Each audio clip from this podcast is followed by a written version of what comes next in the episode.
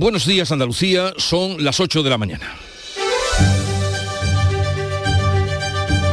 En Canal Sur Radio, La mañana de Andalucía con Jesús Vigorra.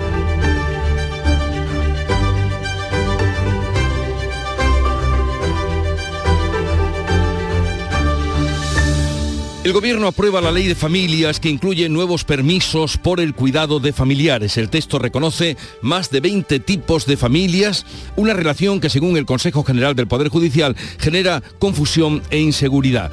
La aprobación ha provocado otro enfrentamiento entre el seno del Ejecutivo, ya que la ministra impulsora de la norma, Ione Belarra, de Podemos, fue apartada por Moncloa en la comparecencia posterior al Consejo de Ministros. Y por otra parte, los vocales progresistas del Poder Judicial amagaron con dimitir en bloque, se mantienen en sus puestos y rechazan ahora la dimisión como estaba promoviendo el vocal y exdiputado socialista Álvaro Cuesta. Argumentan que no hay garantías de que su renuncia pueda forzar la renovación del órgano del gobierno de los jueces que, como saben, lleva ya más de cuatro años con eh, la, eh, caducado eh, su permiso temporal o su tiempo de duración legal. El Tribunal Supremo anula el cese del coronel Pérez de los Cobos y enmienda la plana a la Audiencia Nacional. Interior deberá ahora restituir a Pérez de los Cobos, coronel de la Guardia Civil, al frente de la Comandancia de Madrid. El mando de la Guardia Civil se negó a informar al Ministerio de la investigación judicial del 28 de marzo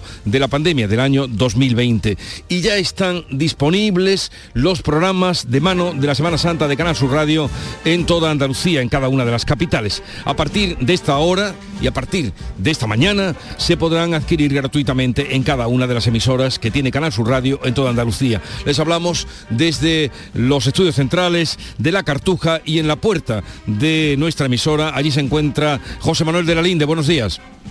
Buenos días Jesús, muy buenos días a todos los oyentes de la mañana de Andalucía. Es la hora esperada, esta 8 de la mañana cuando se abren estas puertas del pabellón de Andalucía para empezar a repartir los más de 100.000 ejemplares que como cada año damos del llamador de papel. Una de las tradiciones más esperadas y fíjate Jesús, fíjense ustedes que había cola, que hay gente esperando desde las 6 de la mañana, impresionante. Aquí en la isla de la Cartuja es toda una tradición, pero bueno, que no se preocupen ustedes, que tenemos 100.000 ejemplares con esta portada tan original, este año esa portada alegórica de la canina que nos ha pintado un grafitero, Francisco Martínez, y muy importante, por favor, tráiganos ustedes un litro de leche para, para colaborar con el Banco de Alimentos.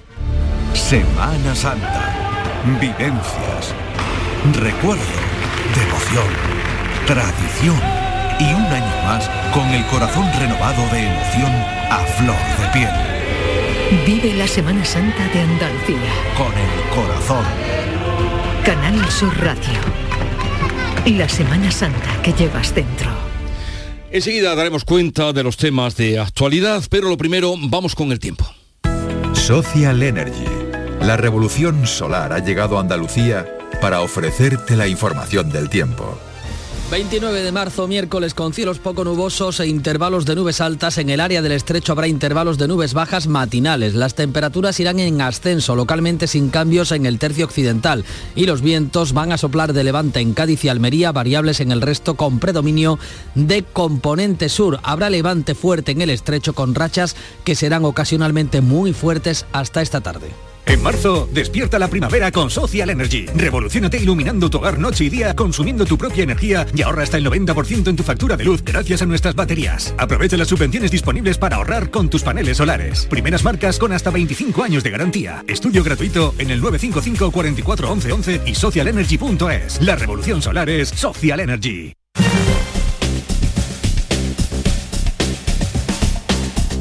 A dar cuenta del estado de las carreteras para quienes se encuentren en tránsito o a punto de hacerlo. Desde la DGT nos informa Alfonso Martínez. Buenos días. Buenos días. Hasta ahora en la red de carreteras de Andalucía tengan precaución en Almería y circulación lenta en la A7 en Villator en dirección Barcelona y también en esta misma vía en Agua Dulce, en este caso en sentido El Ejido. También en Granada dificultades en la GR30 en el Zaidín en ambos sentidos y en Málaga complicaciones de entrada a la capital malacitana por las 7 en la cala del Moral y en esta misma vía van a encontrar circulación intensa en Fongirola y Mijas en dirección Marbella y en sentido a la capital malacitana por la A357 en el entorno de Castañetas. En Sevilla tráfico lento de entrada a la capital hispalense por la 49 en eh, Bormujos y Camas y en la M en la S30 van a encontrar circulación lenta especialmente en el entorno de su eminencia hasta el puente del Centenario en dirección Camas. Por último, en Cádiz tengan especial precaución de entrada por la CA33 en Tres Caminos.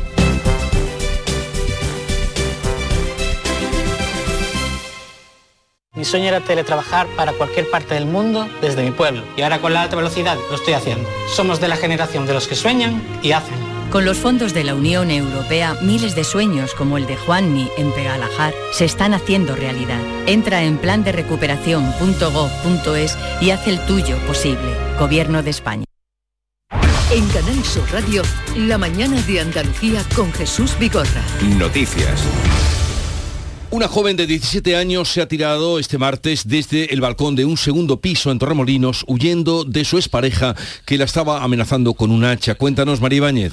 Pues la joven se encuentra en el hospital clínico de la ciudad, aunque su vida no corre peligro. La salvó al saltar desde una segunda planta en su vivienda familiar y cuando huía, como bien decías, de su agresor, quien portaba un hacha en la mano. La alcaldesa de Torremolinos, Marga del Cid, confirmaba los hechos a Canal Sur Radio anoche sufre de heridas y contusiones por el maltrato de su expareja y ha salvado su vida huyendo y tirándose por, por un balcón y un toldo le ha salvado la vida. Y bueno, pues desde el Ayuntamiento de Torremolinos le hemos mostrado a la familia nuestro apoyo incondicional y nuestra ayuda incondicional para todo lo que necesiten. La joven había denunciado a su expareja hacía unos días sobre el que pesaba de este hombre una orden de alejamiento. El joven de 21 años huyó del lugar en la zona del Pinillo con dirección a la autovía y ante su inminente detención se autolesionó en el cuello. Se encuentra ingresado en el hospital regional. Estos hechos ocurrieron en torno a las 3 de la tarde de ayer martes en la vivienda donde la joven reside con su familia en la zona del Pinillo, en Torremolinos. Pues deseamos pronta recuperación para esta joven y rechazamos este último caso de violencia machista. En Almería, el detenido por agredir a su expareja con un cuchillo de grandes dimensiones el pasado viernes ya ha ingresado en prisión. Vamos con otro asunto. El gobierno quiere tramitar por la vía de urgencia la ley de familias que fue aprobada este martes en la reunión del Consejo de Ministros. Crea permisos de cinco días mm, retribuidos por cuidar a un familiar. Reconoce 20 tipos de familias y cambia el concepto de familia numerosa. Manuel Pérez Alcázar. La ley extiende la renta de 100 euros al mes a las madres en paro con hijos de 0 a 3 años. Eh, crea permisos para cuidados de 4 días a 8 semanas para atender a un familiar. Equipara los derechos entre los matrimonios y las parejas de hecho y eleva la pensión de orfandad hasta los 26 años. Establece 22 tipos de familia y desaparece la familia numerosa que cambia por la familia con mayores necesidades de apoyo a la crianza.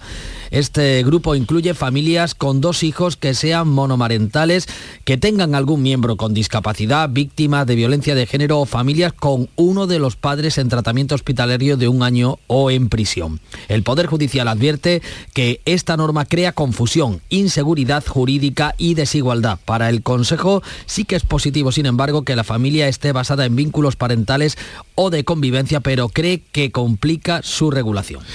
De momento, lo que ha traído esta ley eh, es eh, una evidencia de nuevo de desencuentro entre los socios de gobierno, PSOE y Unidas Podemos, Nuria Durán. Moncloa ha apartado de la rueda de prensa a la ministra Ione Belarra, autora del proyecto. Ella ha explicado la norma en un vídeo en redes. Las personas deben poder formar las familias que ellos quieran, si quieren hacerlo, si deciden hacerlo, y deben poder elegir con quién quieren compartir su vida y las instituciones estaremos ahí para acompañarlas.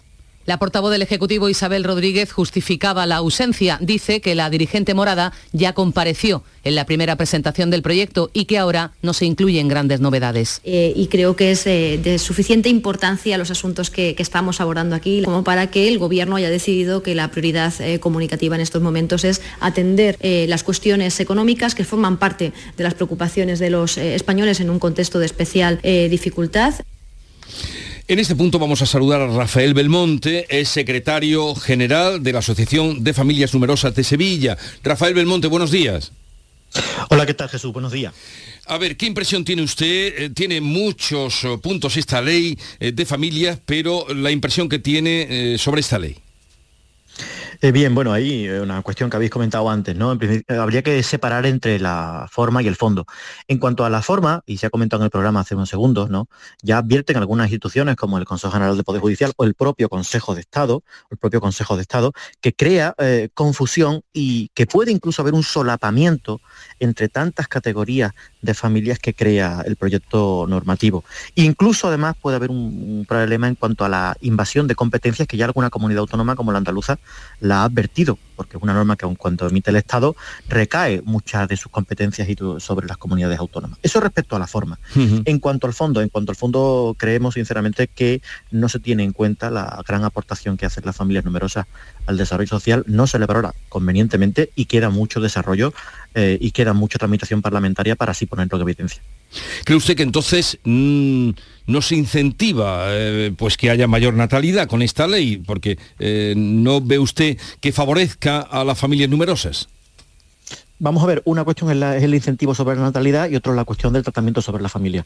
En cuanto al incentivo sobre la natalidad, ni esta legislación ni la legislación actual en el, en el Estado, eh, digamos que previene o incita a una, a una, mayor natalidad. Hay que seguir avanzando de manera muy clara en, esas, en esas, ventajas para que eh, las parejas puedan tener los hijos que quieran, pero sobre todo para que les sea fácil el cuidado y la crianza de los mismos y respecto a las familias numerosas y ese valor que se reconoce en países europeos como en Italia, en Bélgica, en Holanda, en Francia y que esa categoría existe, no se ven reflejadas lo que es en el proyecto normativo. ¿Qué, opina usted de los permisos, que también es otra novedad que aporta esta, esta ley, que ahora tiene que pasar por el Congreso? Por ejemplo, cinco días remunerados para cuidado de las familias y otro tipo de permisos. Hombre, es evidente que una ley que, quiere avanzar sobre esas cuestiones puede también tener aspectos positivos. Y eso sí se saluda como un aspecto de avance y como un aspecto de que puede hacer eh, mayor el derecho de conciliación, ¿no? Pero no olvidemos también que esos, pequeños avances ¿eh? no, nos oculten un poco la realidad concreta que el tuétano de la ley existe, existe y se marca en cuanto al solapamiento y la categorización tan grande que existe sobre los modelos de familia y sobre todo además con la confusión que crea terminológica en esos 22 modelos. Rafael Belmonte, secretario general de la Asociación de Familias Numerosas de Sevilla, gracias por estar con nosotros. Ya veremos qué da de sí cuando pase por el Congreso, que es donde se va a tramitar esta ley, que se quiere aprobar antes de que acabe la legislatura, o sea, antes de final de año. Un saludo y buenos días. Muchísimas gracias. Buenos días, Jesús. Vamos con la tensión entre los socios de gobierno que ha provocado este martes otro desencuentro con esta, con otra ley, con la reforma de la ley del solo sí es sí. La mesa del Congreso ha aprobado con los votos de PSOE y Unidas Podemos prorrogar hasta el 10 de abril el plazo para la presentación de enmiendas a la reforma que pretende acabar con las reducciones de condena. Sin embargo, los socialistas han lanzado un ultimátum a sus socios para alcanzar un acuerdo. Advierten de que el 20 de abril debe estar aprobada la reforma que recupera a las penas previas a la ley del solo si es sí o seguirán adelante sin los morados. La proposición socialista para reformar la ley pasó el primer trámite parlamentario con el apoyo del PP. El presidente de la Junta reclama un debate nacional sobre la falta de médicos y reta a la oposición a llevar a los tribunales los contratos de emergencia con clínicas privadas. Juanma Moreno asegura que la falta de sanitarios afecta a todas las comunidades, por lo que reclama un debate nacional para plantear una solución en la que deberían estar todas las administraciones. El presidente andaluz defiende las contrataciones de emergencia con clínicas privadas. Asegura que se ha cumplido la ley y que los datos están en el portal de transparencia de la Junta. Reta al PSOE a que lleve el caso a la justicia si tiene dudas. Podemos escuchar el corte que haga el Partido Socialista lo que estime oportuno. Evidentemente es una formación política distinta que hace oposición al Gobierno de Andalucía, que, que quiere desgastar al Gobierno de Andalucía y utilizará todos los mecanismos e instrumentos que tenga a su alcance y por tanto está legitimado a tomar las decisiones que consideren oportunas. Por su parte, el PSOE ya ha anunciado que acudirá a la Fiscalía del Tribunal de Cuentas en cuanto reúna la documentación necesaria. Son las 8.14 minutos de la mañana, sintonizan Canal Sur Radio. La mañana de Andalucía. La vida es como un libro y cada capítulo es una nueva oportunidad de empezar de cero y vivir algo que nunca hubieras imaginado. Sea cual sea tu próximo capítulo, lo importante es que lo hagas realidad. Porque dentro de una vida hay muchas vidas y en Cofidis llevamos 30 años ayudándote a vivirlas todas. Entra en cofidis.es y cuenta con nosotros. Las peritas de agua, los plátanos y el aguacate. ¿Algo más? Sí, decirte que te considero, bueno, os considero como a mis hijos. Higos, claro, muy ricos los tengo. Hijos, hijos. Vosotros, los dos, hijos míos. Madre no hay más que una. Claro que por 17 millones a lo mejor te sale alguna más. Ya está a la venta el cupón del Extra Día de la Madre de la 11. El 7 de mayo, 17 millones de euros. Extra Día de la Madre de la 11. Ahora cualquiera quiere ser madre. A todos los que jugáis a la 11, bien jugado. Juega responsablemente y solo si eres mayor de edad. En cofidis.es puedes solicitar financiación 100% online y sin cambiar de banco. O llámanos al 900 84 12 15. Cofidis, cuenta con nosotros.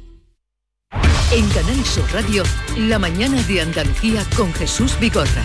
Noticias. Ha quedado constituida en el Parlamento andaluz la comisión de investigación sobre la FAFE a la que los miembros del PSOE y por Andalucía no se han incorporado. El portavoz de Adelante Andalucía, José Ignacio García, condiciona su participación a que el PP acepte otra comisión sobre las contrataciones de emergencia por 243 millones de euros en clínicas sanitarias privadas. Si el Partido Popular y Vox quieren que la comisión de la FAFE sea algo más que un show mediático, tendrá que ser coherente y querer investigar todos los casos de corrupción. Adelante Andalucía va a ser implacable ante cualquier caso de corrupción, bien sea la FAFE con el Partido Socialista en el Gobierno o bien sea el caso contratos de emergencia con el Partido Popular en el Gobierno. Desde el PSOE, Isabel Ambrosio reclama que la consejera de Fomento comparezca en el Parlamento para explicar las contrataciones de emergencia de su departamento. Igual que no descartamos la posibilidad de llegar hasta el ámbito judicial, pero insistimos, en primer lugar, vamos a seguir investigando y a poder acumular el mayor volumen de información para poder sacar conclusiones. Vox defiende la necesidad de finalizar el dictamen después de que en la anterior legislatura quedara pendiente por la convocatoria electoral. El PP critica las excusas de Adelante Andalucía para no estar en esta comisión y defiende su legitimidad por la amplia mayoría representada en ella, el PP y Vox. El exdirector de la FAFE, Fernando Villén, que pagaba en prostíbulos con dinero público, ha pedido a la jueza Alaya que retrase el juicio previsto para el 19 de mayo para que no coincida con la campaña de las elecciones municipales del 28 el ministro del Interior, Grande Marlasca, ha rechazado dimitir después de que el Tribunal Supremo haya anulado el cese del coronel de la Guardia Civil, Diego Pérez de los Cobos. El cese de Pérez de los Cobos se produjo después de que Interior supiera que la Guardia Civil estaba investigando, por orden del juez, la convocatoria y la presencia de ministras en las manifestaciones del 8M de 2020, tan solo cinco días antes de que se decretase el estado de alarma por la pandemia. Asegura el ministro Fernando Grande Marlasca que las circunstancias de ese cese siguen vigentes. No es mi intención en modo alguno dimitir. Vuelvo a repetir que las las razones objetivas de pérdida de confianza y por lo tanto la consideración de la falta de idoneidad para el ejercicio de un puesto de responsabilidad se mantienen en la actualidad. El PP pide la destitución fulminante de Marlasca. Pérez de los Cobos debe ser indemnizado y readmitido en su puesto al frente de la Comandancia de Madrid. Caso mediador. La defensa del general Espinosa solicita su puesta en libertad porque entiende que no puede destruir pruebas. El general retirado de la Guardia Civil ha dirigido un escrito al juzgado de instrucción de Santa Cruz de Tenerife para que vuelva a considerar su puesta en libertad, ya que dice textualmente es un cadáver social sin capacidad para destruir pruebas. La petición de Espinosa se produce después de que hayan sido suspendidas las declaraciones de su amante y del piloto de rallies Luis Monzón previstas para el próximo viernes. Un retraso que según su abogado le perjudica ya que Espinosa es el único de los 12 imputados que está en prisión en toda la trama encabezada por el exdiputado socialista conocido como Tito Berni. La juez que instruye el caso ha abierto diligencias para investigar las filtraciones a la prensa.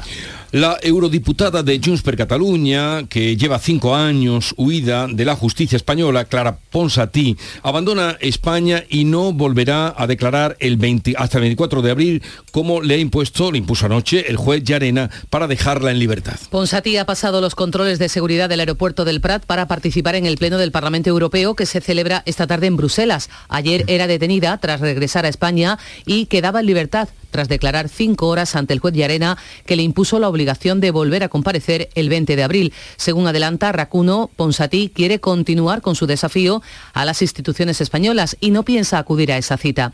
En el caso de que esto sucediera, el Supremo autorizaría su detención para trasladarla a Madrid.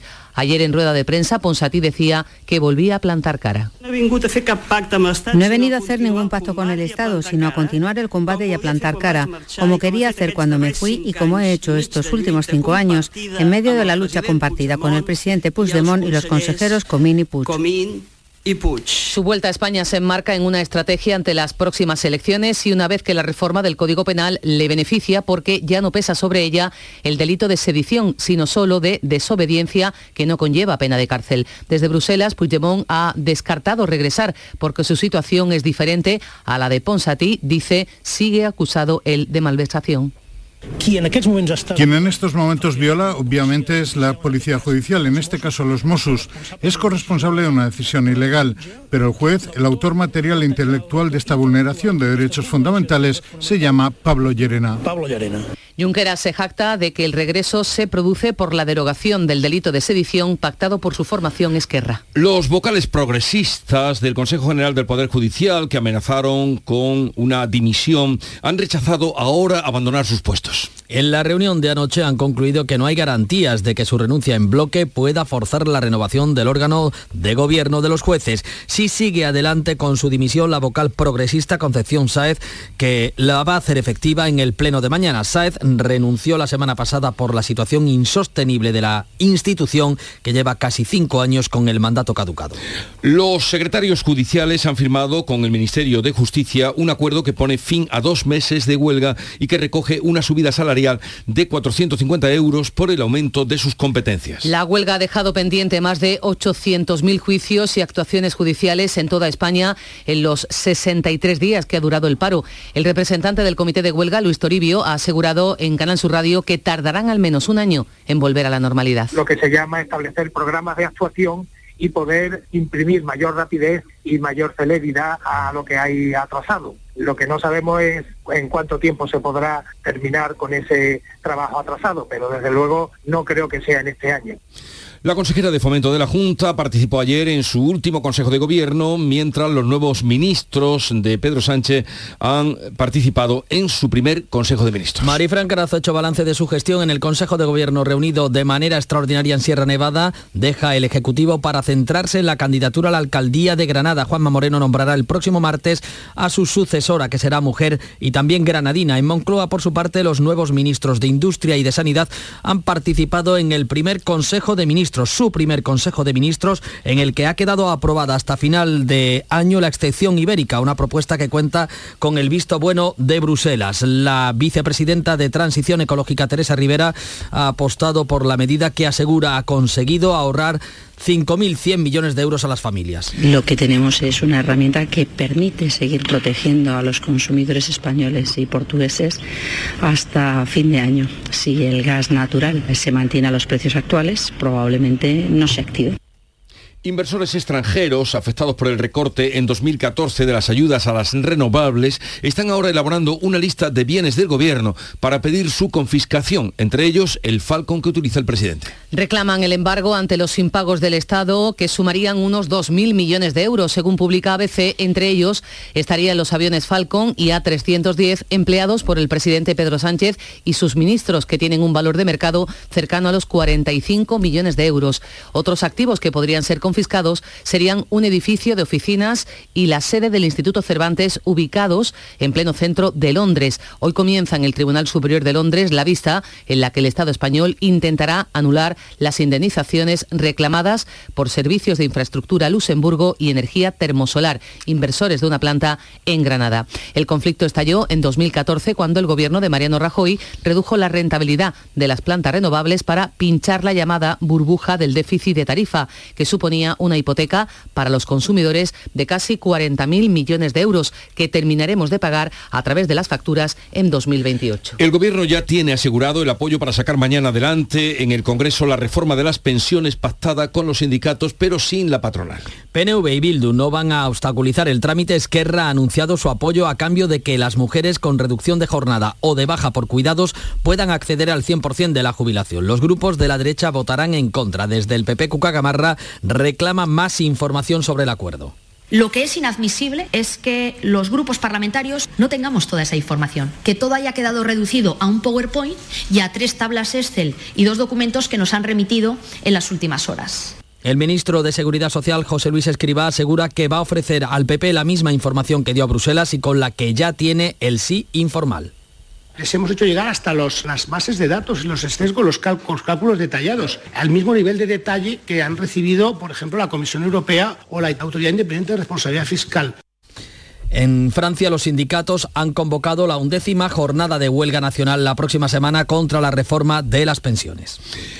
Y este martes han salido a la calle dos millones de personas, según fuentes sindicales, 740.000 según el Ministerio del Interior. Protestan, protestas que comenzaron de forma pacífica, pero que han acabado con violencia, rotura de escaparates, hogueras, cargas policiales, en fin, todo lo que nos está llegando desde Francia. También este viernes se licitan las obras del tranvibús de Sevilla, que permitirá enlazar el barrio de Sevilla Este con la estación de Santa Justa. Las obras estarán terminadas antes de finales de 2024 serán 8 kilómetros de plataforma reservada a un autobús eléctrico y de cero emisiones. Más adelante se licitarán el ramal hacia Alcosa y la prolongación hasta la Plaza del Duque en el centro mismo de la ciudad. El alcalde de Sevilla, Antonio Muñoz, reitera que no habrá prórroga en los plazos y que otra obra importante, la del Metro Centro, estará acabada el 31 de julio. Eh, los próximos años son cruciales para superar ese déficit acumulado en esta materia en la ciudad de Sevilla para convertirnos en una ciudad más competitiva, mucho más accesible, más sostenible y donde sea más fácil ¿eh? desplazarnos de un punto a otro. Van a confluir la obra del metro, la ampliación del tranvía que va a culminar y también el tranvibús en esta primera fase. 8, 26 minutos de la mañana. Nuestro sueño era enseñar a los alumnos de manera más innovadora y lo estamos haciendo. Somos de la generación de los que sueñan y hacen. Con los fondos de la Unión Europea, miles de sueños como el de Mayalen y Oscar del Centro de Formación Somorrostro se están haciendo realidad. Entra en plan de recuperación.gov.es y haz el tuyo posible. Gobierno de España. En Canal Sur Radio, la mañana de Andalucía con Jesús Vigorra. Noticias. Un incendio que se ha producido esta madrugada en un edificio de Albox ha obligado al desalojo de dos familias que afortunadamente ya han vuelto a su casa y además no ha habido heridos. Almería, María Jesús Recio. Las dos familias desalojadas son una madre y sus cinco hijos y dos jóvenes. Han vuelto hace unos minutos a su casa. Han salido de forma precipitada pasadas las 3 de la madrugada por el incendio de un piso con ocupas que están desaparecidos. Se ha llevado un susto. Han estado cuatro horas en el pabellón de deportes. En la vivienda afectada han encontrado un perro que ya está en custodia y la policía judicial acudirá esta mañana al Vox para investigar las causas del fuego. Dos mujeres han muerto y otras dos han resultado heridas graves tras haber sido atacadas en un centro islámico de Lisboa por un hombre de nacionalidad afgana. Y el presunto yihadista, autor del ataque que costó la vida, como recordarán, al sacristán de Algeciras, advirtió al juez de que iba a matar a más personas si lo dejaban libre. Ana Torregrosa. Ya se ha conocido el auto del magistrado de la Audiencia Nacional por el que se decretó mantener en prisión preventiva a Yasin Canja y es que declaró ante el juez Joaquín Gadea que actuó por mandato de Alá y que si volvía a estar en libertad no dudaría en matar a más personas que estuvieran, según él, vinculadas con Satán o fueran enemigos del Islam. También explicó al juez que durante los tres días previos al ataque experimentó una sensación extraña que describió como verlo todo negro o ver la muerte. Permanece en prisión preventiva acusado de matar al sacristán de la iglesia de La Palma y herir a varias personas más, entre ellos el párroco de la iglesia de San Isidro. Y llegamos a la tercera jornada del Congreso de la Lengua de Cádiz. Este miércoles habrá cuatro sesiones plenarias e intervendrán la vicepresidenta primera del Gobierno, Nadia Calviño. Salud, Botaro. Se está hablando y debatiendo mucho en este Congreso sobre la comunidad hispanohablante, la universalidad del español o la cultura literaria transatlántica, con presencia de muchos escritores y periodistas, entre ellas Carmen Riera, que recordaba el carácter panhispánico de nuestro diccionario. Nuestra academia, y nuestro diccionario especialmente, es panhispánico. Quiere decir que una palabra que nosotros aprobamos va a América y va a las 23 academias americanas y ellos nos la devuelven con sus aportaciones. Eso es precioso. Hoy además estará, como decías, la vicepresidenta primera Nadia Calviño, la presidenta del gobierno, vicepresidenta que estará en este Congreso Internacional de la Lengua.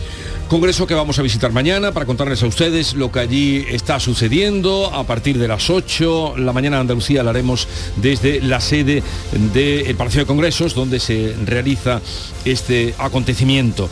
Y por otra parte, Canal Sur Radio hoy es noticia porque entrega, está entregando desde las 8 de esta mañana sus programas de Semana Santa en cada una de las capitales andaluzas. El llamador en Sevilla, Granada y Huelva, Bajo Palio en Málaga, Semana Mayor en Cádiz, Estación de Penitencia en Jerez, Paso a Paso en Córdoba, Nazareno en Jaén y Pasión en Almería, que también se pueden recoger con el ejemplar de la revista Hola que se entrega hoy en los kioscos. Llegamos así a las ocho y media de la mañana, tiempo ahora para la información local, luego la tertulia.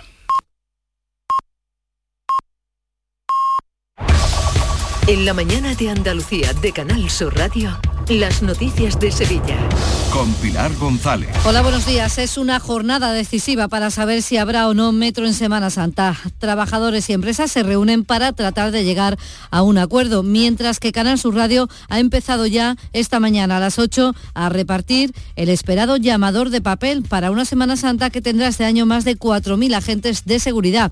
Enseguida se lo vamos a contar antes el tráfico. Un autobús está parado en el kilómetro 21 de la S30 antes del del Centenario en dirección Sevilla. Hay dos kilómetros de retenciones y en el Centenario en sentido Cádiz otros dos kilómetros. En la entrada a Sevilla por la autovía de Huelva dos kilómetros de retenciones y uno por la de Coria, también uno y medio por la 92. Tenemos intervalos de nubes alta, viento del suroeste flojo, más intenso en el entorno de la Sierra Sur y suben las temperaturas. La máxima prevista es de 30 grados en Lebrija y Morón, 31 en Écija y en Sevilla. A esta hora 14 grados en la capital. Comprar en el mercado de abastos del tiro de línea tiene premio. En el mercado del tiro de línea ofrecemos los mejores productos frescos y servicios cerca de ti. Repartimos mil euros en cheques de consumo. Comprar en el mercado de abastos del tiro de línea tiene premio. Organiza Mercado de Abastos del Tiro de Línea. Financia Ayuntamiento de Sevilla. Compra en tu barrio. Compra en la calle Feria. Los comercios locales hacen de Sevilla una ciudad viva y dinámica. Compra en tu barrio. Compra en la calle Feria. Organiza Asociación de Comerciantes Calle Feria. Financia Ayuntamiento de Sevilla. Lelutier se despide para siempre de Sevilla con Mastropiezos de Mastropiero, un show de obras nuevas en el que se recuerda la vida de Johann Sebastian Mastropiero, desde sus primeros fracasos hasta los más recientes. 27 y 28 de junio en el Auditorio Fibes. Gira despedida de Lelutier, a la venta en fibestickets.es. Cada noche a las 10, Canal Sur Radio te acerca a la Semana Santa. El llamador. El llamador de papel ya está en la calle, el reparto ha comenzado a las 8 de la mañana, aunque había gente esperando desde las 6 en, aquí en la delegación de Canal Sur Radio en Sevilla. Y es el llamador, es que el llamador de Canal Sur Radio es toda una tradición. Sí, sí, aquí estamos desde las 6 de la mañana. Hombre, yo que me levanto a las 5, todos los días. Yo vengo, vamos a salir a trabajar a las 6 de la mañana y vengo de dos hermanas, por, por tradición, porque yo lo tengo coleccionado desde el año 94. Muy completo y la, y la tradición, evidentemente. Yo a la, sobre las 6. Entro a trabajar a las 3, pero digo, vamos a aprovechar la mañana y a, a coger un par de llamados se agradece si traen un litro de leche para el banco de alimento cuando se le entregue los llamadores. A las 9 de la mañana están citados los trabajadores del metro y la empresa en el servicio extrajudicial de conflictos para tratar de llegar a un acuerdo que evite la huelga convocada para Semana Santa. El presidente del comité de empresa, Diego Escudero, asegura que van con la intención de llegar a ese acuerdo. A mí me, encantaría que, que hubiesen un acuerdo. Lo veo complicado por parte de ellos. Hemos hecho varias propuestas y creemos que algunas cubren lo que ellos van buscando en esta negociación con lo necesitan los trabajadores. Creemos que ahí podría haber un equilibrio que se podría llegar a un acuerdo. El dispositivo de seguridad para Semana Santa se pondrá en marcha el viernes de Dolores y contará con 4.129 agentes de Policía Nacional. Son 250 efectivos más, además de Guardia Civil y Policía Local. Todos estos cuerpos conforman este grupo de 4.129 agentes. Y cambiando de asunto, les contamos que las obras del Metro Centro estarán finalizadas el 31 de julio. Se han solventado los problemas en el túnel y el tráfico en Ramón y Cajal se abrirá en mayo. Lo dice el gerente de Tusan, Rubén García. Se han finalizado los desvíos de servicio, la excavación por la, la parte de las dos rampas y se está ejecutando la losa. La previsión es que el tráfico lo podamos restituir en la parte de Ramón y Cajal en el mes de mayo de este año. En San Francisco Javier iremos de manera progresiva habilitando los tramos en función de la evolución de la obra. Deportes, Nuria Gaciño, buenos días. Buenos días. En su estreno como técnico del Sevilla, Mendilibar podría contar para el partido ante el Cádiz con Pap Gay y Telles. En cambio, Brian Hill sigue siendo duda. En el Betis, Abner ha vuelto a los entrenamientos, Fekir ya se ejercita en la ciudad deportiva y el que se ha lesionado con Senegal es Sabalí, mientras que en la derrota de España vimos en los minutos finales a Borja Iglesias. Al que podremos ver la próxima temporada en el Betis es a Bellerín y para el Sevilla se ha dejado querer a Ansu Fati. En un medio nacional, el padre del barcelonista ha dicho que si su hijo sigue sin jugar, si por él fuera, Ansu Fati estaría de vuelta en el Sevilla. Gracias, Nuria. Y un apunte más. La economía sevillana modera su crecimiento. Crecerá este año un 1,5% y el que viene un 2. Son los datos del barómetro económico. A esta hora 9 grados en Coripe, 11 en Estepa, 14 grados en Sevilla.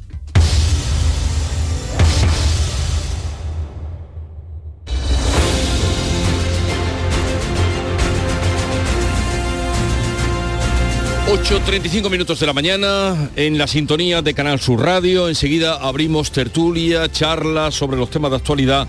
...hoy con Ana Cabanillas... ...Antonio Suárez Candilejo... ...y Alberto García Reyes.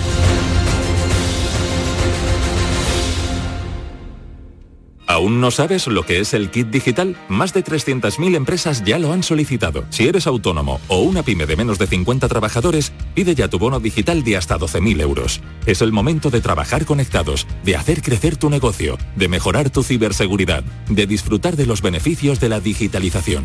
Únete al cambio digital. Infórmate en acelerapyme.es. Financiado por la Unión Europea. Next Generation. Plan de recuperación. Gobierno de España. Buenos días. En el sorteo del Eurojackpot de ayer, la combinación ganadora ha sido 6, 12, 36, 37 y 44. Soles 1 y 11. Recuerda, ahora con el Eurojackpot de la 11, todos los martes y viernes hay botes millonarios. Disfruta del día. Y ya sabes, a todos los que jugáis a la 11, bien jugado.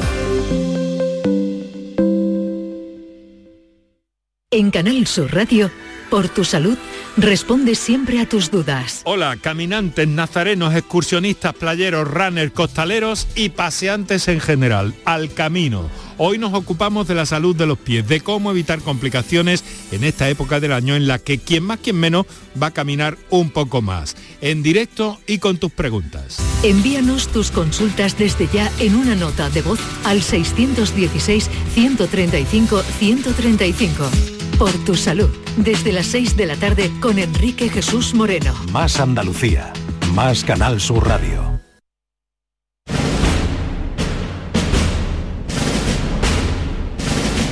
No hay nada más grande que disfrutar de la pasión, del arte, de la gente,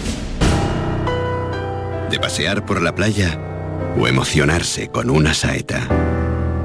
Esta Semana Santa, date una alegría. Ven Andalucía. Semana Santa en Andalucía. No hay nada más grande. Campaña financiada con fondos FEDER, Junta de Andalucía. Semana Santa. Vivencias. Recuerdo. Devoción. Tradición.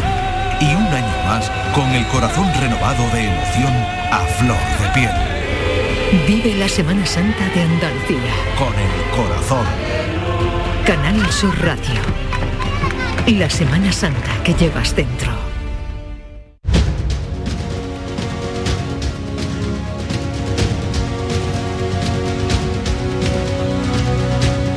Esta es La Mañana de Andalucía con Jesús Vigorra, Canal Sur Radio.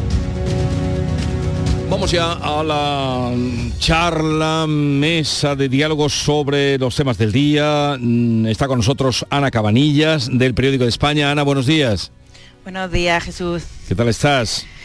Pues muy bien, muy bien. Aquí ya a las puertas de Semana Santa y aquí con el escenario de Madrid, que ya sabéis que siempre es entretenido, aquí entre la, la guerrilla de Yolanda Díaz y de Podemos, que ya sabéis que yo me, me dedico sobre todo a ese tipo de información, estamos muy entretenidos. Ahora nos contará, nos dará nuevas última hora porque el domingo de Ramos para, eh, para esta formación puede ser, eh, bueno, domingo de Ramos, porque, porque hubo de todo, lo apresaron. ¿no? También, El- al de la pollinica. Sí, sí, el, el domingo de Ramos promete, ya lo comentaremos. Sí. Mientras salga la borriquita en, en- en- por allí, aquí tendremos otro, otro tipo de jaleo. Sí, sí, pero ya sabes cómo acabó eh, la borriquita al final, cuando lo apearon. Bueno, Antonio Suárez Candilejo desde Huelva, buenos días, Antonio. ¿Qué tal? Buenos días, aquí estamos. Oye, sois... mm, eh, Ana, ¿tú tienes niños? Sí, Vale. dos. Dos. Y Antonio, ¿tú tienes niños también? Sí, me- ya me lo has dos, contado tam- alguna vez. do- dos también, exactamente. Ya me lo has contado. Me, me sirve Sí. para la pregunta que os quiero hacer. Ahora iremos al tema de la leña política. Pero claro, esta mañana, como hoy se está repartiendo el programa de mano de la Semana Santa en todas las capitales de Andalucía, que es muy solicitado, es muy esperado, ya lo sabéis, había gente aquí cola desde no sé qué hora de la mañana, además se da junto con eh, la revista Hola. Eh, hago, un, in- hago un inciso para saludar a Alberto García Reyes, que ya ha superado la prueba de cruzar los miércoles, eh, bueno, él lo tiene que cruzar cada día, el puente del centenario. Buenos días, Alberto. Muy buenos días, muy buenos días. ¿Qué pasaba hoy en el puente? Nada. No pasaba nada, no había ningún Lo normal, accidente, ningún, nada, nin- ninguna incidencia que explique por qué. Eh, bueno, sí, hay una incidencia, que es que cuando lo construyeron le pusieron un carril menos. Sí. Pasa el puente, ¿qué pasa? Pasa el puente. sí. A ver, eh, quería deciros, estaba contando, bueno, ya los he saludado, están muy bien, que le he preguntado que si tenían niños, tienen familia, dos, dos, dos, y tú también tienes dos. Dos. Vale. Eh, y estaba retomando que este, el llamador que tengo aquí delante, no sé si te ha dado tiempo a verlo ya. No lo he podido ver, he visto la cola. El que se, el que se reparte en Sevilla, también el llamador, y, y luego tienen su nombre propio en otras capitales. Pero lo dan con la revista Hola. Quiere decir que tengo aquí también la revista Hola. Y la revista Hola de esta semana aparece Ana Obregón, toda vestida de blanco, madre de una niña a los 68 años de edad. Y yo os pregunto, eh, ¿la maternidad tiene, tiene edad? Hombre, yo a mí Maternidad, me sorprendió... ¿eh? No me vayan a meter ahora a mí en un embolado. A- Maternidad, a mí me- sorprendió la noticia cuando la leí ayer, creo que fue y tal, pero bueno, hombre, le asiste todo el derecho del mundo a esta mujer a ser madre, en fin, cuando, cuando quiera. Ahora, eso sí, le pilla ya, en fin, con sesenta y tantos años, cuando eh, la niña tenga 20 años, ella va a tener ochenta y tantos en el mejor de los casos, en caso de que, en fin, que, que- que siga em, viviendo, ¿no? Yo creo que sí, que la maternidad y la paternidad yo creo que tienen mm, eh, edad, ¿no? Y ya a su edad eh, se antoja un poco difícil, un poco complicado el tema, ¿no? Uf, a mí, a mí me resulta pensar, yo con treinta y poco tengo un niño de un año, el más pequeño, y me a veces me cuesta, yo no sé con, con cuántos decía que eran 60 y... 68, ¿no? 68. 68, qué barbaridad, no, pues claro que tiene edad y a mí me parece una locura. Mm, Totalmente. O sea, yo por, por mucho que esta señora yo eh, le, le ten- o sea, creo que es una, una persona que despierta cariño, ¿no? Y que despierta Sí. aprecio, que no parece que haya hecho mal, mal a nadie, pero a mí me parece que es arriesgado cuanto menos. Bueno, ya este es otro debate, ¿no? Pero el de la maternidad subrogada, que se ha ido a Miami, un, un- un bebé que han concebido específicamente para que sea, mm, a mí me genera dudas, pero más allá del debate, eh, yo creo que físicamente eh, es muy difícil, mm, bueno, pues asistir a un niño de esa edad, porque es que, es que, que no es fácil, que, que la fotito con el niño está muy bien, pero es que después se te despiertan cada tres horas y a ver cómo llevas tú eso. Yo creo que aquí hay que distinguir dos debates éticos.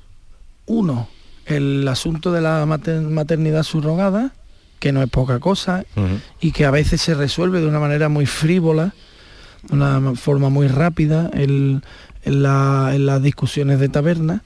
Para mí no, no es tan fácil de resolver eso. Creo que, eh, bueno, entiendo eh, las circunstancias de muchas mujeres que no pueden ser madres y tienen el deseo de serlo y, y creo que todo lo que la ciencia ponga a su disposición está bien, pero con ciertos límites, con ciertos límites. Lo que pasa es que yo no soy experto en bioética y tampoco quiero entrar en esos límites. Tengo mi opinión, ¿no? Tengo mi opinión. Y luego está la otra, la otra cuestión ética que me parece también muy importante, que es la edad a la que tú eh, decides tener un niño en estas circunstancias. Porque de entrada, a mí lo que ha hecho Ana Bregón me parece una desconsideración con el niño. Probablemente porque lo dejará huérfano siendo muy joven y ya lo sabe. Claro, si no lo sabes, eh, todos podemos dejar huérfanos a nuestros hijos siendo muy niños, pero mm, sin, de manera inconsciente, involuntaria. Cuando tú tienes 68 años, es muy difícil que tu hijo... Eh, eh, mm, que tú dures todo el tiempo hasta que tu hijo esté sea autónomo no es muy difícil. Y además criar un hijo eh, es una responsabilidad muy grande. A cierta edad ya no se tiene la fuerza necesaria porque la biología, la, naturaleza no es tonta. La naturaleza nos da una edad para poder procrear porque se supone que en ese tiempo es donde nosotros estamos bien preparados para mm, lo más importante de la vida, que es tener hijos y criarlos y educarlos. Para mí es lo más importante de la vida. Nada de lo que hagamos en esta vida vale nada si se compara con tener un hijo, cuidarlo, criarlo, educarlo y hacerlo progresar. Coincido, coincido con vosotros y ya lo dije anteriormente que hombre con 68 años es muy mayor creo yo para, para ser madre, ¿no? Pero eh, también no sé yo si en esto ha tenido que ver el hecho de que Ana Obregón quedó muy tocada, muy tocada eh, con la pérdida, con el fallecimiento de su, de su hijo hace tan solo un, no sé, un par de años y tal, ¿no? Yo no sé si eso ha tenido que ver para que ella quiera ser madre ahora con 68 años, pero... Eh, para mí eso es, es casi perdón, no sé si te... Sí, sí, venga, venga, adelante. Sí, sí, sí, que para mí eso es casi un agravante, quiero decir, si una persona sufre una pérdida, que es que no se la deseo a nadie, esas características, después además se murieron sus padres, en fin, que han, pasado, han sido unos años... Eh, se ha quedado sola un poco.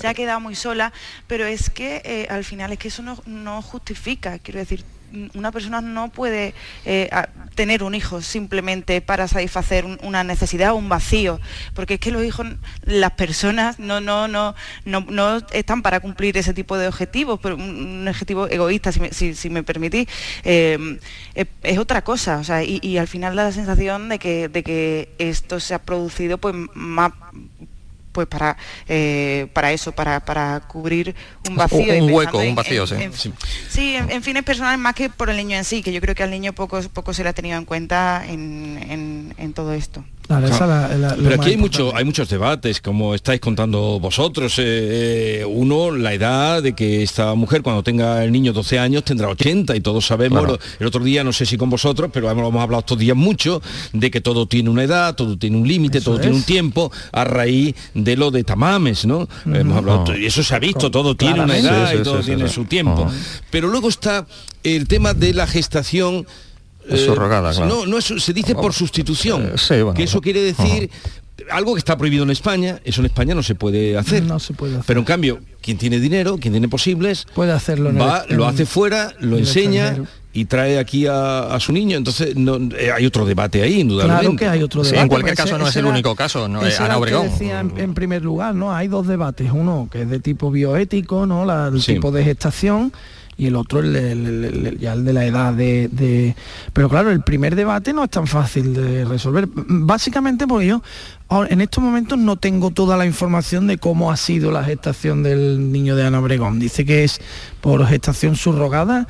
A mí me cuesta pensar... Gestación por sustitución. Sí, a mí me cuesta pensar que, que haya que, que, haya hecho un embrión con un óvulo suyo porque con 68 años Hombre, salvo que los tuviese congelados, pero no lo sabemos. Pero eso no lo sabemos, ni te lo van a decir, ni nos vamos a enterar de la verdad. En cualquier caso no es el único, no es eh, Ana Obregón, eh, eh, todos conocemos y recordamos el caso de Miguel Bosé, que hombre, no es tan mayor, ahora puede que sí, pero cuando tuvo sus hijos por este tipo de gestación y tal, no era, no, era tan mayor, ¿no?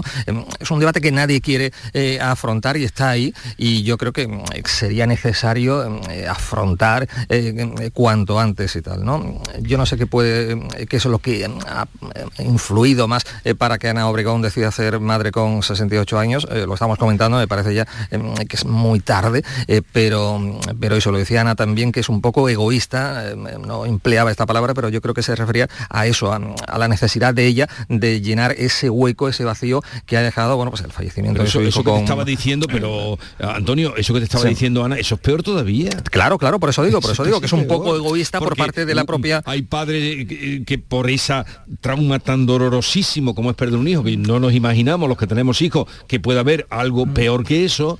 No lo pero, hay. Pero es Si a eso iba, que no justifica el hecho de que ella se, ha- se haya sentido sola y esté sola de hecho, eh, para que bueno, pues necesite satisfacer su soledad eh, encargando, eh, entre comillas, nada más y nada menos Hay hijo una- que eh, requiere. una hermosa reflexión acerca de la pérdida de los hijos que, que dice que, que el ser humano le ha puesto nombre a todas las pérdidas, ¿no? Cuando pierdes a tu padre eres huérfano y a tu madre eres huérfano, cuando pierdes a tu pareja eres viudo o viuda, pero no existe una palabra eh, para quienes han perdido a un hijo, no existe, ni siquiera No. hemos sido capaces de ponerle un nombre, ¿no? Y es terrible, y- y es dolor, terrible, ¿no? claro. Y Ah. entiendo que ese dolor es, eh, te puede volver loco, lo entiendo, pero también mm, eh, creo que por mucho que Ana Obregón esté, mm, haya pasado una, una circunstancia personal tan dolorosísima, a mí esto me parece un poco un capricho. Mm, Totalmente, totalmente. Y, Y quienes no hemos sido padres sabemos con, la vi- con vidas ajenas, no se puede Que sí, que sí, que sí. capricho. Que sí, y, y quienes hemos sido padres sabemos el esfuerzo tremendo, titánico que supone criar un hijo, eh, que cuando es pequeño tiene sus problemas de, de la edad, que cuando va creciendo y es joven también sigue teniendo problemas, o sea que es un- una carrera de obstáculos prácticamente el ser padre, el ser madre, y para eso se requiere un esfuerzo, en fin, biológico que, mm, en fin, dudo mucho de que Ana Obregón con 68 años lo pueda, lo pueda atender, ¿no? A ver, Ana, ¿tú Oye, querías apuntar algo? Yo, yo por cerrar, y ya casi con un punto de frivolidad, ¿alguien sabe por qué Ana Obregón aparece en la foto con, con el niño en silla de ruedas? Que la sacaron del hospital en silla de ruedas, pero si no ha parido. Porque Pues- yo, porque es la pregunta que se está haciendo media España. Es porque esta señora la a un hospital con un niño en silla de ruedas. Sí, sí, además la llevan. No me había dado cuenta. La, llevan y con el niño en brazos. Eh, pues eso ya es... esto yo creo que ya es un poco de performance, ¿no? Ya, porque con 68 años, bueno, eres mayor, pero pues puedes llevar a un niño en brazos, pero yo creo que ya la, la imagen completa y, Eh, y además y nada, en- y más allá, más allá de eso, Sí, bueno, pues eh, yo creo en fin, todo es a muy raro y sobre todo niño. Algo que aquí es un delito que quienes puedan lo, lo hagan en este, en, en este país es un delito la, Sí, está prohibido. entonces prohibido. te vas lo haces tienes dinero para irte porque esto vale un dineral cuando hemos visto por ahí reportajes que se han hecho con, con mujeres del este pues lo haces y, y, en fin Pero hay una cosa todavía más, esto ya en el debate eh, ético, ¿no? Eh, cuando tú tienes eh, un, un hijo por fecundación eh, in vitro de cualquier otro tipo de técnica que, yo la verdad es que apoyo y celebro, Sí. ¿no? Porque hay mucha gente que tiene bien. Cuando tú tienes un hijo de, de- de ese tipo está completamente prohibido, igual que cuando te donan un órgano. Tú no puedes saber quién es tu donante, tú no sabes quién es Mm. la persona, por- básicamente. Bueno, sin embargo, en el tema este de la gestación subrogada, mm, mm, tienes un trato natural con la madre que has, que has estado al niño en su eh, útero eh, y la conoce y sabe. En fin, yo no sé esto muy bien cómo se organiza, pero a mí me- no lo termino de ver, la verdad. y, y luego lo- los donantes sabéis ese señor que, ha- que dicen que es padre de 500 chiquillos de que ha- donante de esperma que eso ya sería otro debate en el que no vamos a entrar no Sí, visto sí. la noticia esta. Sí, pero eso, bueno, al final es una donación de esperma, Pero como no hay donaciones de óvulos. Pero si no se sabe cómo es que ahora le atribuyen que te- es eh, padre de 500 no chiquillos. debería saberse eso, Eso. claro, no debería saberse. Si se le atribuye es porque alguien ha dicho algo que no debía. Claro. Eh, y de ahí nos vamos a la familia. La ley de familias que le, han- le van a meter un acelerón. Pues Ahora acaba, de hablaremos del inaugurar, coronel acaba de inaugurar a- Ana Obregón una nueva tipo, una tipología de familia para que ya serían, Navarra la vein- incluya. ya serían 23 en este caso. Ya serían 23. Eh, entre otras cosas, claro, yo lo tengo delante y, y es muy pormenorizada. Había algunas cosas que ya estaban integradas, ¿no? Pero mm, eh, los matrimonios ya se, se asemejan a, son equivalentes a parejas de hecho. Por ejemplo, hay 22 tipos de de familias, Eh, no es exactamente el nombre ¿no? de, de familias, 22 tipos de unidades familiares. hay permisos también, no sé si queréis comentar algo, si os ha dado tiempo a ver algo de, de lo que A mí es esta que ley esta ley, aporta, que, su- que ahora entrará en el Congreso. En su concepción me parece un, un auténtico disparate. A en ver, su mínima concepción, En en su más mínima elemental concepción, ¿por qué, eh, Alberto? concepción. Pues porque eh, cuando tú eh, a, un, órgano, eh, mm, a una institución, perdón, voy a, ser más preciso en la palabra, una institución establecida desde el origen de la humanidad, que es la familia, le pones tipología, la estás segregando y estás diferenciando, ya está em, permitiendo que se diferencie entre la familia tradicional, la no tradicional, la buena, la mala, la mejor y la peor. Y yo no estoy de acuerdo con eso. Cada uno tiene la familia que quiere. Fíjate qué sencillo. Yo creo que a este gobierno le encantan las etiquetas, eh, está obsesionado por, por las etiquetas. Eh, el tema este de que haya 22 tipos de unidades familiares me recuerda a esos 37 tipos de, de género que hay, eh, según el Ministerio de... hombre, 37 de- de- tipos de ah, género. he leído alguna información por ahí donde decían que sí, que casi 37 tipos de, de- de género. O sea, me parece un- una locura. Eh, Sí, sí, eh, en los últimos días eh, se conocía eh, esa, esa información que no he profundizado mucho, pero decía eso, que más de 30 eh, tipos de géneros habría en nuestro país ho- hoy por hoy. ¿no? En cualquier caso, dice Alberto que, es un disparate la, la, nueva ley. Yo, hombre, yo no sé si disparate o no, eh, crea confusión, como decía el señor Belmonte en la entrevista que le hacía Jesús eh, esta mañana, eh, pero hay algunos aspectos que a mí me parecen positivos, como por ejemplo, bueno, pues el hecho de que una familia monoparental con dos niños ya pueda ser considerada eh, familia numerosa, que ahora no se va a llamar así, se le cambia también el nombre, no, no entiendo por qué, y esa familia monoparental con dos niños podría- o niñas podría tener derecho a recibir ayudas y tal. ¿no? Yo creo que lo fundamental es pero, Antonio, creo fomentar... que ahí- las familias ahí numerosas son familias con la- mayores necesidades de apoyo a la crianza. Estamos cayendo en la trampa de la terminología. Es que, es Por eso digo que le encantan demasiado las etiquetas a este gobierno. ¿Por qué monoparental? Familia. O sea, Eh, una a madre mí con sí, yo, yo es estoy una siendo muy crítico, me está Sí. sorprendiendo, estoy siendo muy crítico con esta ley Ana, y yo Ana. es creo que es una buena ley. O sea, y yo lo, di- lo digo abiertamente. Y sí que es verdad que nos perdemos en, las etiquetas y en porque además es que eh, Podemos y en fin y, aparte de la eh, de la izquierda, ¿no? Parece que tienen que distinguirse marcando la diferencia de los nombres y tratando como de, eh, sembrar doctrina a partir de ahí de los conceptos, pero yo no me distraigo, al final las medidas que contiene esta ley son buenas y yo creo que nadie puede discutir que son buenas, o sea, y son ayudas para las familias que, es que hasta ahora mismo se han visto muchas veces desamparadas, las familias con hijos, todos aquí tenemos hijos. Sí, Ana. Eh, Eh, yo creo que no. Para, cuida- para Pero cuidados si de, no lo de familia o convivientes, cuatro días, si se, se te pone el niño malo, Pero, tiene Ana, cuatro Sí, son días. eso está derechos, bien, Ana. esos son Ocho derechos semanas de conciliación hasta que el niño cumple ocho años. Pero, o sea, Ana, es que objetivamente... Esos son Claro, pero es que derechos esto es lo que que va a través de los cuales nos van a Pero colocar una, eh, una, una clasificación de familias. Pero es que ¿vale? son derechos que no y los estaban. derechos, es que son pero derechos bueno, nuevos. pero entonces no estamos claro. hablando de lo mismo. Tú tienes que legislar, legislar esos nuevos derechos, pero sin Pero clasificarlos. es que estos derechos no, no, se- no estarían legislados si no hubiera salido esta ley. Pero, pero vamos Quiero a ver, decir- es que creo que no, no, no, no logro explicarme bien. Los, de- los derechos no estarían si no hubiera salido esta ley. Vale, hasta ahí de acuerdo.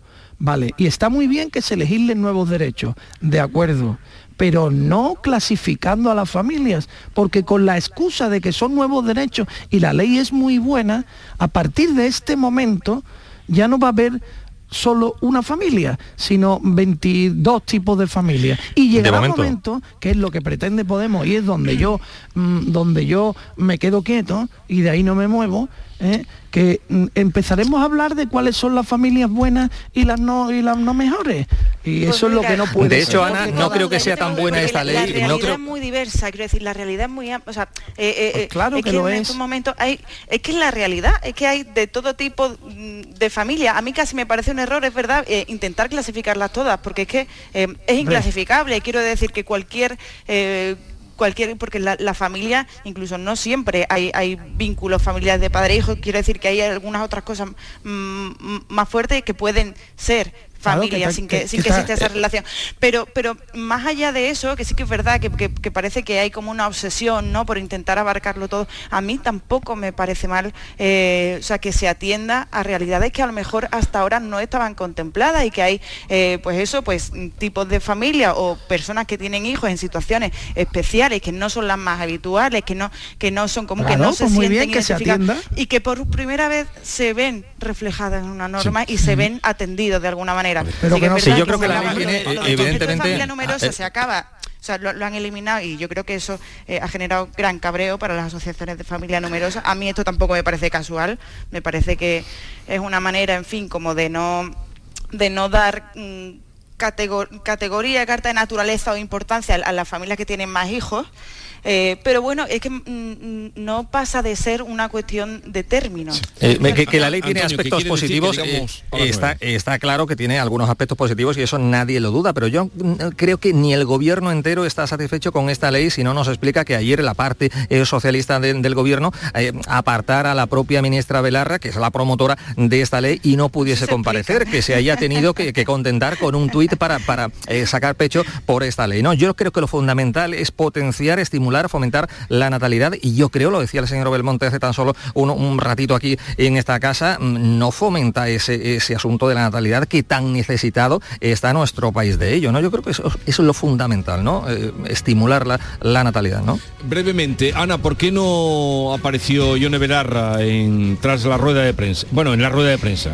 Están muy enfadados en Podemos. Lo que dicen es que el Partido Socialista está ocupando a Yolanda Díaz. La semana pasada le dio espacio en la moción de censura, le dio bastante visibilidad y a ellos le están intentando esconder. Dicen que es que están jugando a hacer política interna dentro del, del espacio de Unidas Podemos. Eso dicen en Podemos, se quejan. O sea, entrar en corral ajeno. Claro, lo que dicen es que están, eh, lo que nos contaban ayer era que estaban intentando invisibilizar a Yone Belarra y a Irene Montero Sí. al tiempo en que dan aire a Yolanda Díaz para que lance su candidatura. Ya todos sabemos que la candidatura de Yolanda Díaz es imprescindible para que el PSOE